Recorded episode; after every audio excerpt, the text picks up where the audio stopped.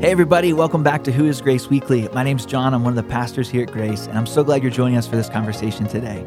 Uh, we're in a sermon series right now at Grace called Better Together, and we're looking at the power of the church gathered. And so during our podcast this month, we're going to look at some key moments in our recent history and then land on a theme that we can talk about with wider application. It will give you some insight into why we are the way we are as a church, as well as gathering some personal, practical, biblical life lessons along the way. We'd love for you to share this podcast with others and to like and subscribe so you get notifications for every episode each week. Today, I'll be talking to Pastor Derek about resolving conflict. Let's jump into our conversation. Hey, everybody, uh, welcome to the podcast. We're glad that you're here. I'm here with Pastor Derek. Pastor D, you want to say hi? What's up, John? Good to be with you guys. Good to be with you, man. Uh, so we are glad to be back doing this and talking through some some cool stuff uh, about the, the history of grace and, and then some lessons for our personal life. So before we get into conflict, which is what we're going to be talking about today, um, I'd love to hit on this theme of being better together, which is our sermon series right now. Uh, Pastor Derek, who's someone that has made you a better follower of Jesus by being together with them? That could be someone in your life right now. It could be years ago but who's someone that you can say, "Yep, I'm better because of them." So I've been really, I've been really fortunate to have some mentors along the way that have really shaped me. So I appreciate that. But I, I want to come to one kind of more current example. I know last week's podcast we talked about this little fishing trip that I went on with some pastors out in Montana, and there's a unique thing I think that, at least that I've found in my personal life, that that it helps uh, to have people who are kind of in a similar position, similar state as me. Um, and so for me, I have found a couple of other senior pastors along the way who have helped to mentor me. And obviously, Pastor Al was a big mentor while we worked together. Uh, but there was one other pastor that I'll mention. His name was Jack. That um, we met with a number, uh, met, met together a number of times.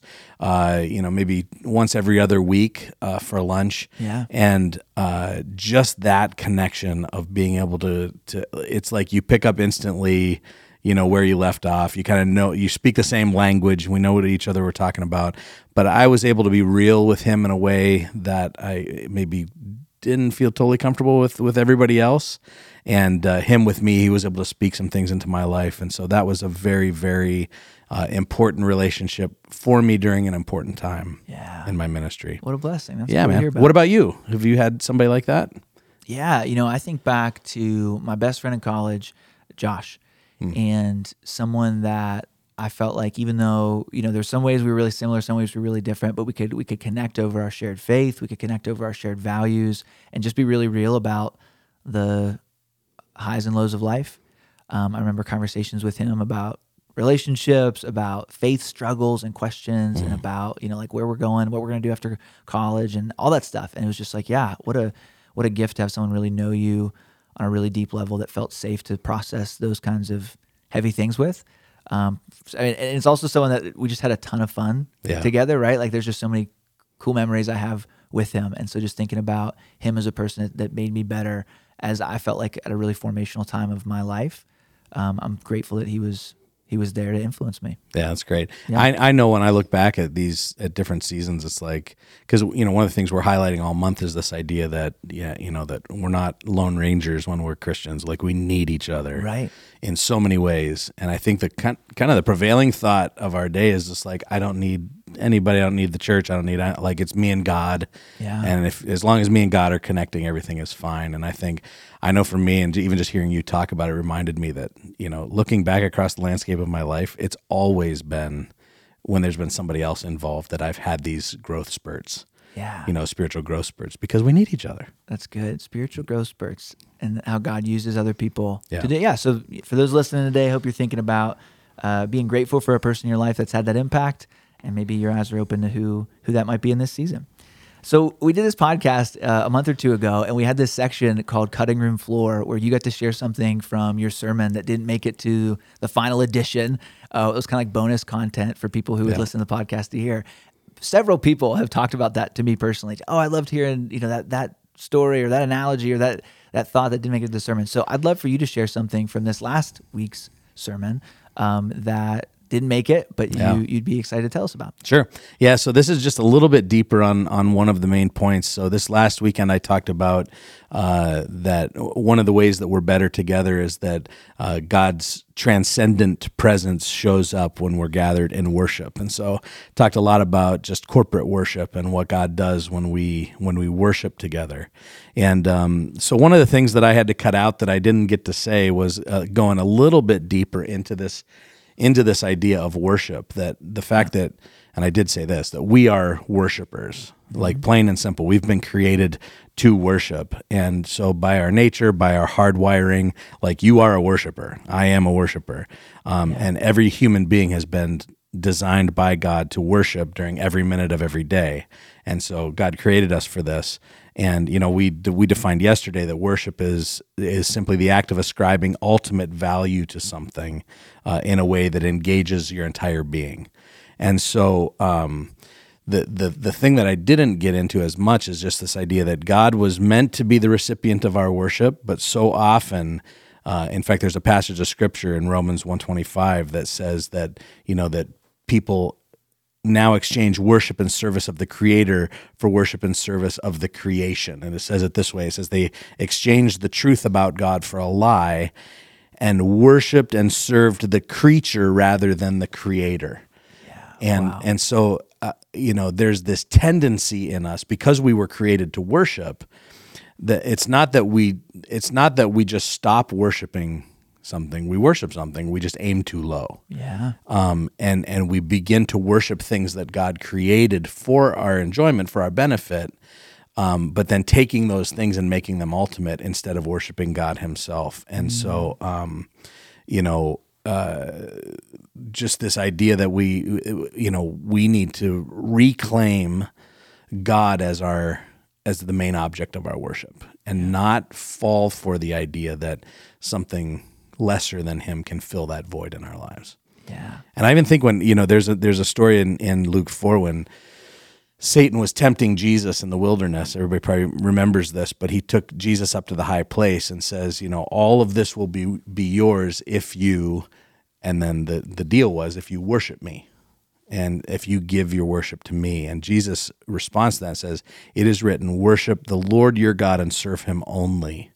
And uh, and and and God is there or Jesus is there kind of recentering us on the true object of our of our worship. And uh, I, I just love also that when we worship God, it's an act of defiance towards Satan because he would love to redirect our worship to to all these other things, to this person or this relationship or this car or this job or this status or you know whatever it is um, that that that's been given to us by God, but it's not meant to be worshipped.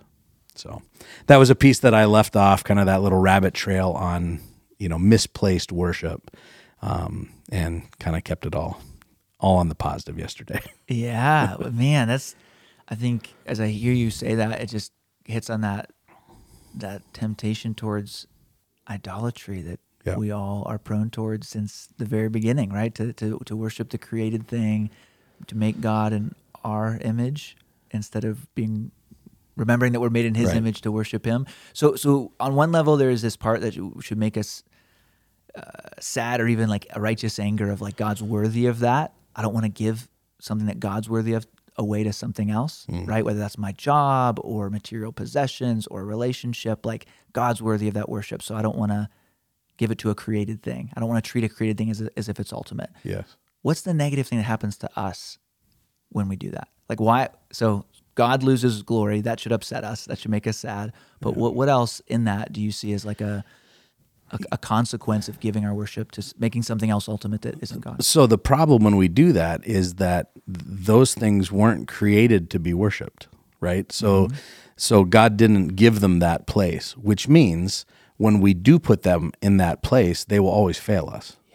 And I think that's the that's the trade-off that we have to understand that it feels good in the moment to to to really focus our efforts on this thing mm-hmm. that has become so important to me that it's ultimate. What we don't think about at the early stages of that is that and that thing was never meant for that place and so it's going to fail me. And and I'm going to end up hurt. I'm going to end up lower than I feel right now because that thing is going to let me down. Yeah. And I, you know, I think that's actually been one of the, you know, I talked about it a lot during the beginning of COVID, you know, but one of the big lessons of COVID is that so much was taken away from us. Mm.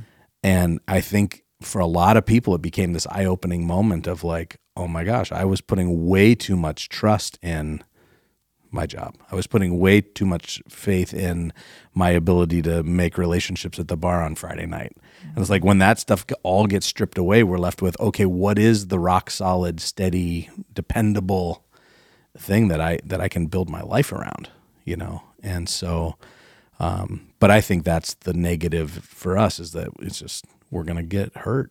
That's good. That's good. Ma- makeshift saviors. Yeah.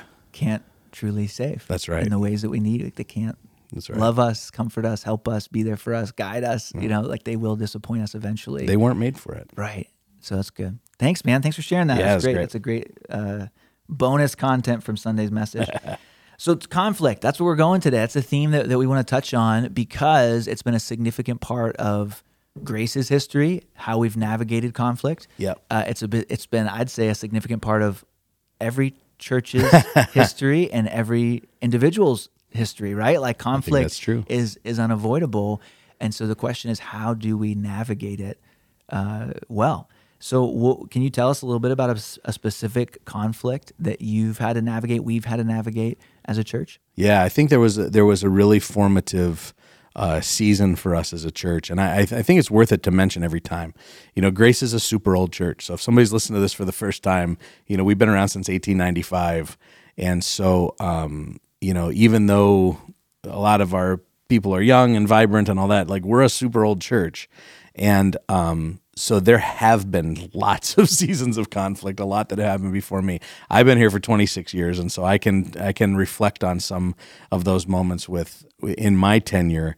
Um, and one of those times was right back around the the year 2000, kind of the late 90s, early 2000s.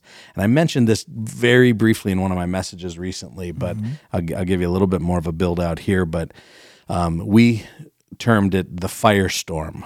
Uh, so, I mean, those of us who were around at the time, if you say that word, um, there will be a flood of memories and I'm sure emotions that that come up. And I think, again, I've had lots of chance to reflect now. We're you know 20 years later, and we're in a good place as a church, so that that helps, you know, to be able to kind of look back through realistic eyes. Yeah. Um, we had come through a lot of change at once, and I think that that's a big deal. Um, when you look at, you know, we added some controversial decisions to the mix. So we added contemporary worship services. We had this influx of new, uh, new people, like and people who were far from God. You know, were suddenly coming to our church, and you know, I remember installing ashtrays out in the thing for people to put out. You know, that was just kind of a new, a new world for us because all of a sudden there's, uh, you know, there's this whole new crowd that's coming, and um, there were a number of other change. You know, we, we we were cutting down on our the number of committees. We used to be a real committee driven church, and so we started cutting down those committees. And so there was this kind of collision of a bunch of change, and uh, it rocked the boat big time. And it, add to that, um, we had a bit of a youth movement going on. So there was young people coming, um, and there was a bit of a leadership crisis like I think it caused a lot of people to question the leaders of grace, of which I was one. And uh, we had a lot of people leave the church, like hundreds mm. at once left the church, and um, there was a uh, there was actually a group that formed uh, to to kind of make their concerns known uh, to the leaders of the church, and it was a very very contentious time, very difficult time to walk through. Um, I still to this day, no nobody really knows this except our elders, but I still to this day have some PTSD when we come up upon the annual, what we now call the celebration. Um, it used to be the annual meeting, and they were long and horrible and contentious, and would go four and five hours, and people, you know, were debating on the floor, you know, each each uh, staff member's salary number and deciding whether they were worth that number, if they shouldn't get that. number. I mean, it was just, it was painful. It was a very, very painful time. And part of it was um, Pastor Al, who was the, the the senior pastor at that time. You know, was under fire not only from the congregation but also from um, the uh, in his personal life. Had just like a bunch of personal stuff going on, and uh, uh, it started to fracture us. It started to fracture the church. It started to fracture the staff uh, at the time, and uh, uh, it almost took down Grace Church. Like if I if I'm just being candid about it, uh, it was a time that almost took us down. And uh, I remember when Al came into one of our one of our elder meetings and um, uh, kind of let that group in on some stuff that that he was going through in his personal life, and there was already preparations made uh, by the elders to kind of put him on a leave of absence and uh, let go of him. Our staff was trying to find our way. Every staff member was days away from a different job. I was 24 hours away from a job in Denver, Colorado, and um, um, you know it was it was brutal. Uh, the conflict was heavy. I, I I remember feeling like a weight on my chest every day and night. And ultimately, I mean, there were a lot of little things, but ultimately, what kind of brought that time to a conclusion is we called in an outside consultant and um, brought him in. And uh, he, he was actually a person that wrote a book called Firestorm. So that's why we, that's kind of how it lovingly got that name. Um, but I will never forget it. I mean, I remember exactly the exact room we were in. I remember the exact seat I sat in uh, some 20 years ago. Uh, and, and that consultant walked us through kind of a process of reconciliation and clearing the air. And uh, the vast, vast majority of our staff stayed, uh, which I which was a miracle in and of itself. Yeah. And uh, and our church began to rebuild. And I believe, looking back, that that God honored, even though we made lots of mistakes, that God honored that season of conflict and our our willingness to stay loyal to the mission, to stay loyal to God through the process, to each other, and um, you know, kind of saw us saw us through, and and really that was when the the the kind of rebuilding of Grace Church began, and um, you know we we are where we are today because of it in a lot of ways. Uh, I still see people around the hallway. You know, we have a lot of new people here, but when there's where there's some of those old guard people who have made it through all of that, um, there's always this deep unspoken connection of like, I love you. We made it. Look look around at what God's done. Wow. Um, that you know, I'm not sure most people know about or appreciate the fact that there are a lot, a lot of scars that got us to where we are. Yeah. So right. that's just a little, little snapshot, little glimpse. Don't want to get too dark and depressing, but that's but you think happened. about that, right? I mean, you think about that for, uh, you know, I think in terms of a marriage that's made it to Yeah. 50 or 60 years and, right. and the couple's smiling and happy and everything seems perfect. And you, what you don't see at that anniversary celebration are those moments where they walk through the valleys together, the firestorms of, of marriage and life together. And, and you think about that for a church that you come on a Sunday morning to grace, and it's amazing to see how loving people are and how amazing our volunteers are and our leaders. And there's just a lot of great things to celebrate about where we are as a church right now. And to appreciate that fully, you have to appreciate what what we've gone through, what people have gone through Yeah. to, to get us here for God for God to bring us here, right? Like even even the people of God, Israelites, like That's right. you know, promised land is not as meaningful without a 40 year desert, you know, wilderness experience uh, to fully appreciate the, the power of God and his ability to walk us through really hard things, conflict to get us to Yeah. better places. So, so man, after that, you know, sharing that story and, and people hearing that, part of this this uh, series is talking about how do we take some of the learnings from that and apply it personally. So, can you share some of the takeaways from that that experience, or just in conflict in general, that you think are good personal principles? Yeah, I think you know. I think one of the things after coming through something like that, and I and I really liked what you said. You know, I always think about it whenever I see a uh, uh, an elderly couple walking and holding hands. It's like, like you said, that there's this love, but anytime there's been longevity of any kind, there's always unwritten scars. Mm. You know, there's always scars that they've that they've battled through together, and you know it, even though you can't see it. You know that it's there. Um, and and so I I just really appreciate that. So yeah, I, I think you know if we want to take some of that and and and even beyond that, just kind of conflict resolution in general and universalize it. Say, how do we as people, normal everyday people, resolve conflict better.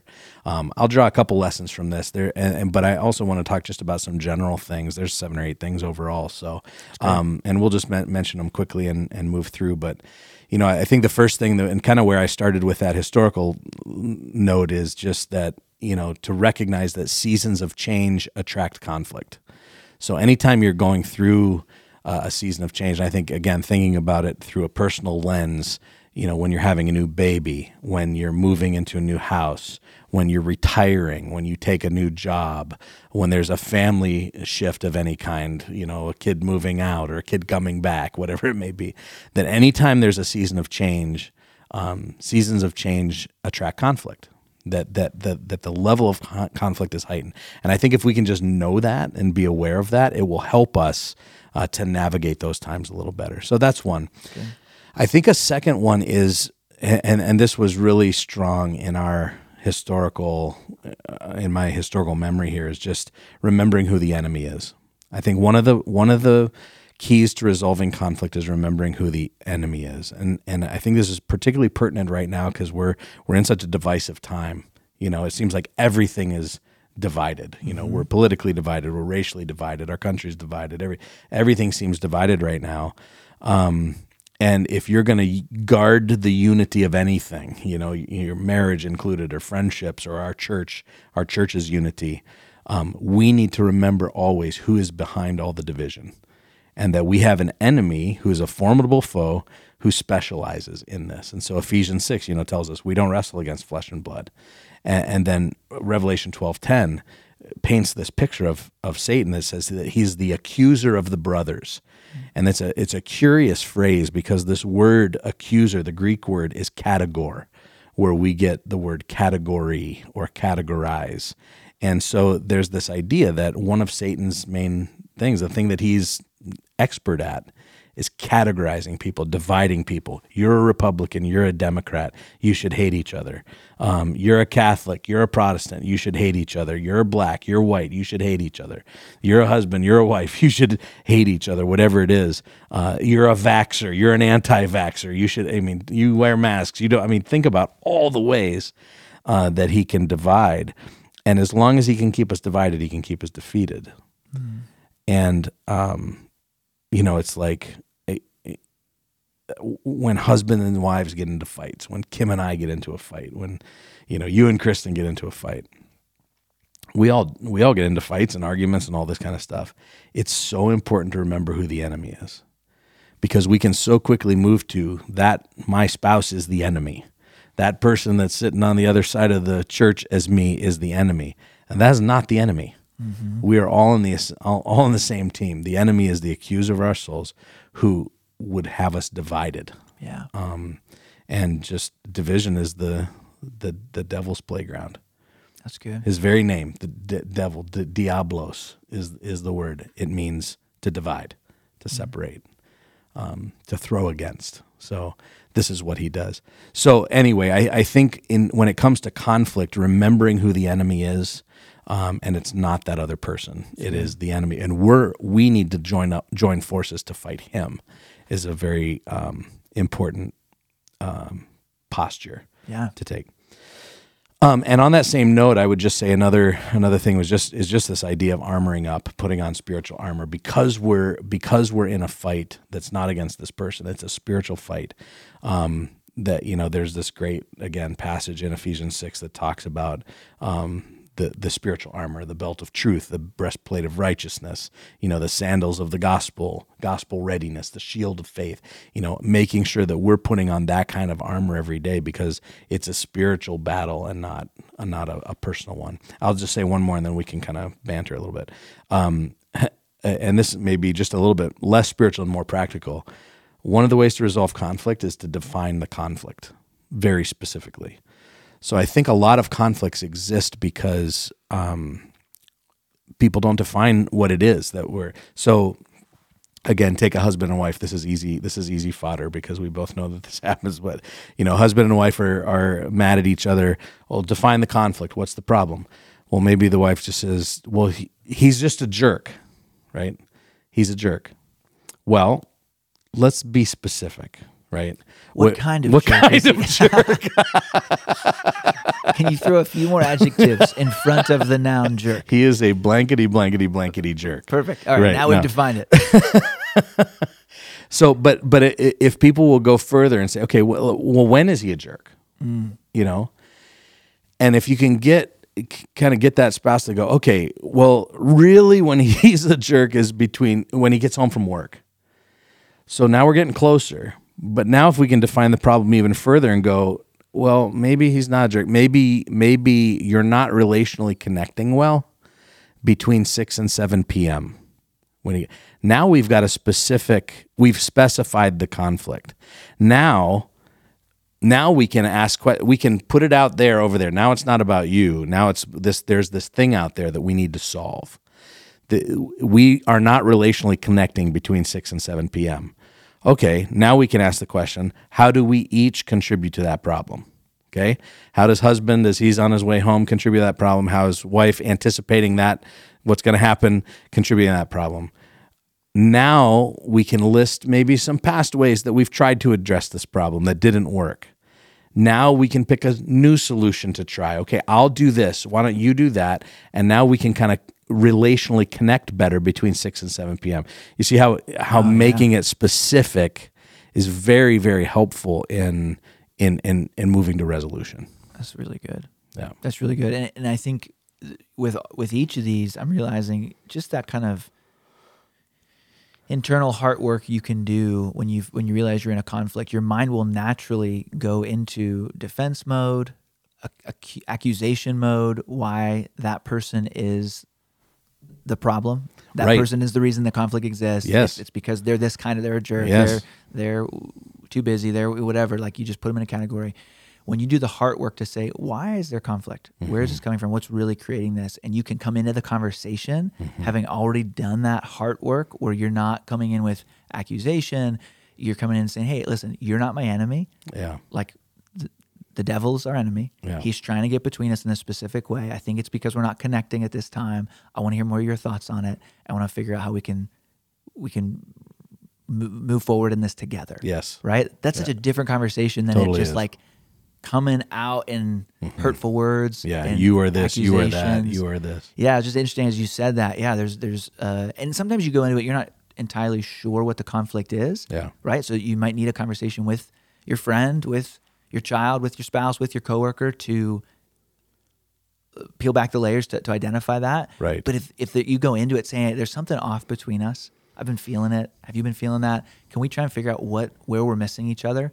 And you're that's what you're talking about versus Yep. just the the accusations or or avoidance.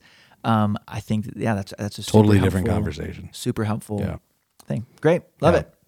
All right, can you share a few yeah, other hit a couple more real quick. So uh, the other one, and this is really specific to, to to to our history, is just to say don't hesitate to get up outside help.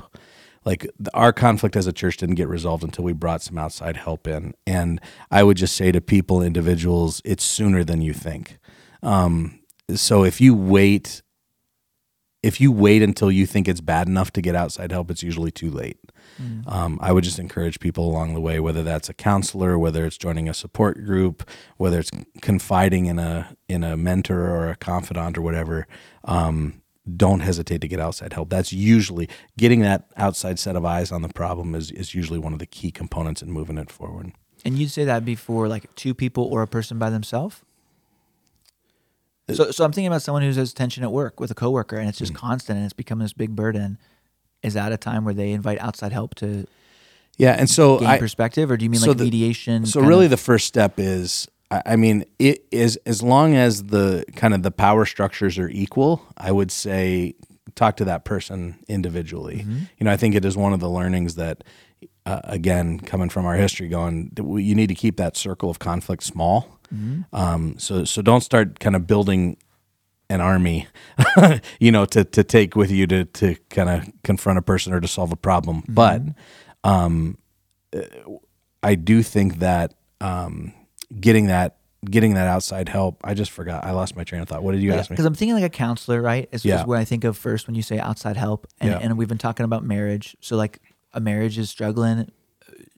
You can see a counselor with your spouse or by yourself. Are they equally beneficial? I guess is part of my question. Yeah. Someone else who's in conflict with someone that they can't go see a counselor together yeah. because it's their coworker or something. It just doesn't make sense. That's good. Is it yeah. still beneficial for them to seek outside help? Yeah, I think so because I, eh, you know, obviously you need to get yourself right first, and I think that's usually the, um, you know, the first step for anybody is to, to, seek help for yourself first because if you are not in a good place, mm-hmm. that conflict is never going to get resolved. Wow. Yeah. You know, you have you have to be in a good place first, and so, yeah, I think that's totally fine to, you know, to seek help for yourself first, even if that other, because sometimes that other person isn't even willing. Right. You know, even if they're aware of the conflict, they're just saying, I don't want to see a counselor. Like, this is your problem, you know, kind of thing. Yeah. And at that point, I think it's really important to work on yourself. That's good. Thanks. Um, I think that, you know, keeping short accounts is really a, is really a big deal.